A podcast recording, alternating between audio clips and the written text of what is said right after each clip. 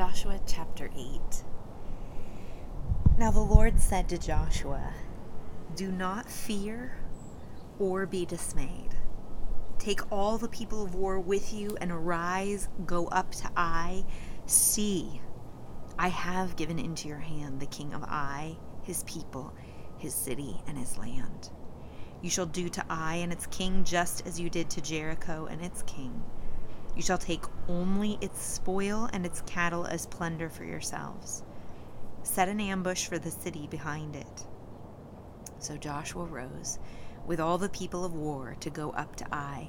And Joshua chose 30,000 men, valiant warriors, and sent them out at night he commanded them, saying, See, you are going to ambush the city from behind it. Do not go very far from the city, but all of you be ready. Then I and all the people who are with me will approach the city, and when they come out to meet us, as at the first, we will flee before them. They will come out after us until we've drawn them away from the city, for they will say, They are fleeing before us, as at first.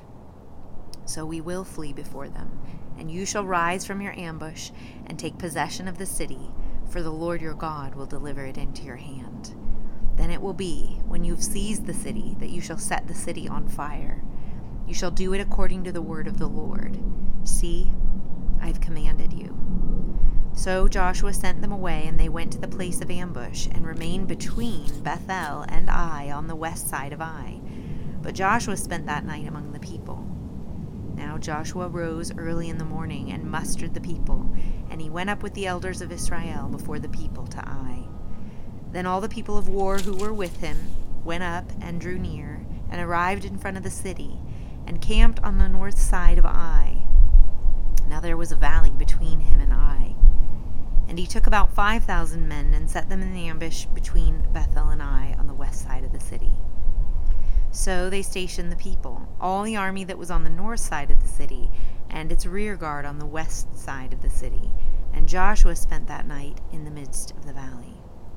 It came about, when the king of Ai saw it, that the men of the city hurried and rose up early and went out to meet Israel in battle, he and all his people at the appointed place before the desert plain. But he did not know that there was an ambush against him behind the city. Joshua and all Israel pretended to be beaten before them, and fled by the way of the wilderness. And all the people who were in the city were called together to pursue them. And they pursued Joshua, and were drawn away from the city. So not a man was left in Ai or Bethel who had not gone out after Israel. And they left the city unguarded and pursued Israel. Then the Lord said to Joshua, Stretch out the javelin that is in your hand toward Ai for I will give it into your hand. So Joshua stretched out the javelin that was in his hand toward the city. The men in ambush rose quickly from their place, and when he had stretched out his hand, they ran and entered the city and captured it, and they quickly set the city on fire. When the men of Ai turned back and looked, behold, the smoke of the city ascended to the sky, and they had no place to flee, this way or that, for the people who had been fleeing to the wilderness turned against the pursuers. When Joshua and all Israel saw that the men in ambush had captured the city, and that the smoke of the city ascended, they turned back and slew the men of Ai. The others came out from the city to encounter them, so that they were trapped in the midst of Israel, some on this side and some on that side. And they slew them until no one was left of those who survived or escaped. But they took alive the king of Ai and brought him to Joshua. Now, when Israel had finished killing all the inhabitants of Ai in the field in the wilderness, where they pursued them, and all of them were fallen by the edge of the sword until they were destroyed, then all Israel returned to Ai and struck it with the edge of the sword. All who fell that day, both men and women, were twelve thousand, all the people of Ai. For Joshua did not withdraw his hand with which he stretched out the javelin until he had utterly destroyed all the inhabitants of Ai. Israel took only the cattle and the spoil of that city as plunder for themselves, according to the word of the Lord which he had commanded Joshua. So Joshua burned Ai and made it a heap forever, a desolation until this day. He hanged the king of Ai on a tree until evening, and at sunset Joshua gave command, and they took his body down from the tree and threw it at the entrance of the city gate, and raised over it a great heap of stones that stands to this day. Then Joshua built an altar to the Lord, the God of Israel, in Mount Ebal.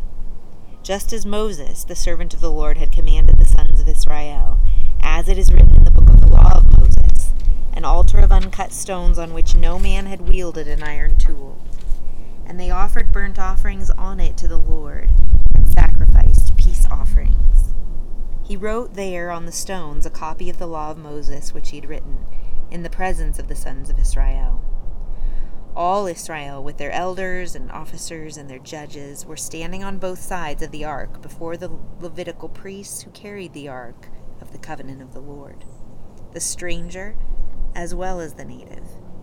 Half of them stood in front of Mount Gerizim, and half of them in front of Mount Ebal, just as Moses, the servant of the Lord, had given command at first to bless the people of Israel. Then afterward he read all the words of the law, the blessing and the curse, according to all that is written in the book of the law. There was not a word of all that Moses had commanded which Joshua did not read before all the assembly of Israel, with the women and the little ones and the strangers who were living among them.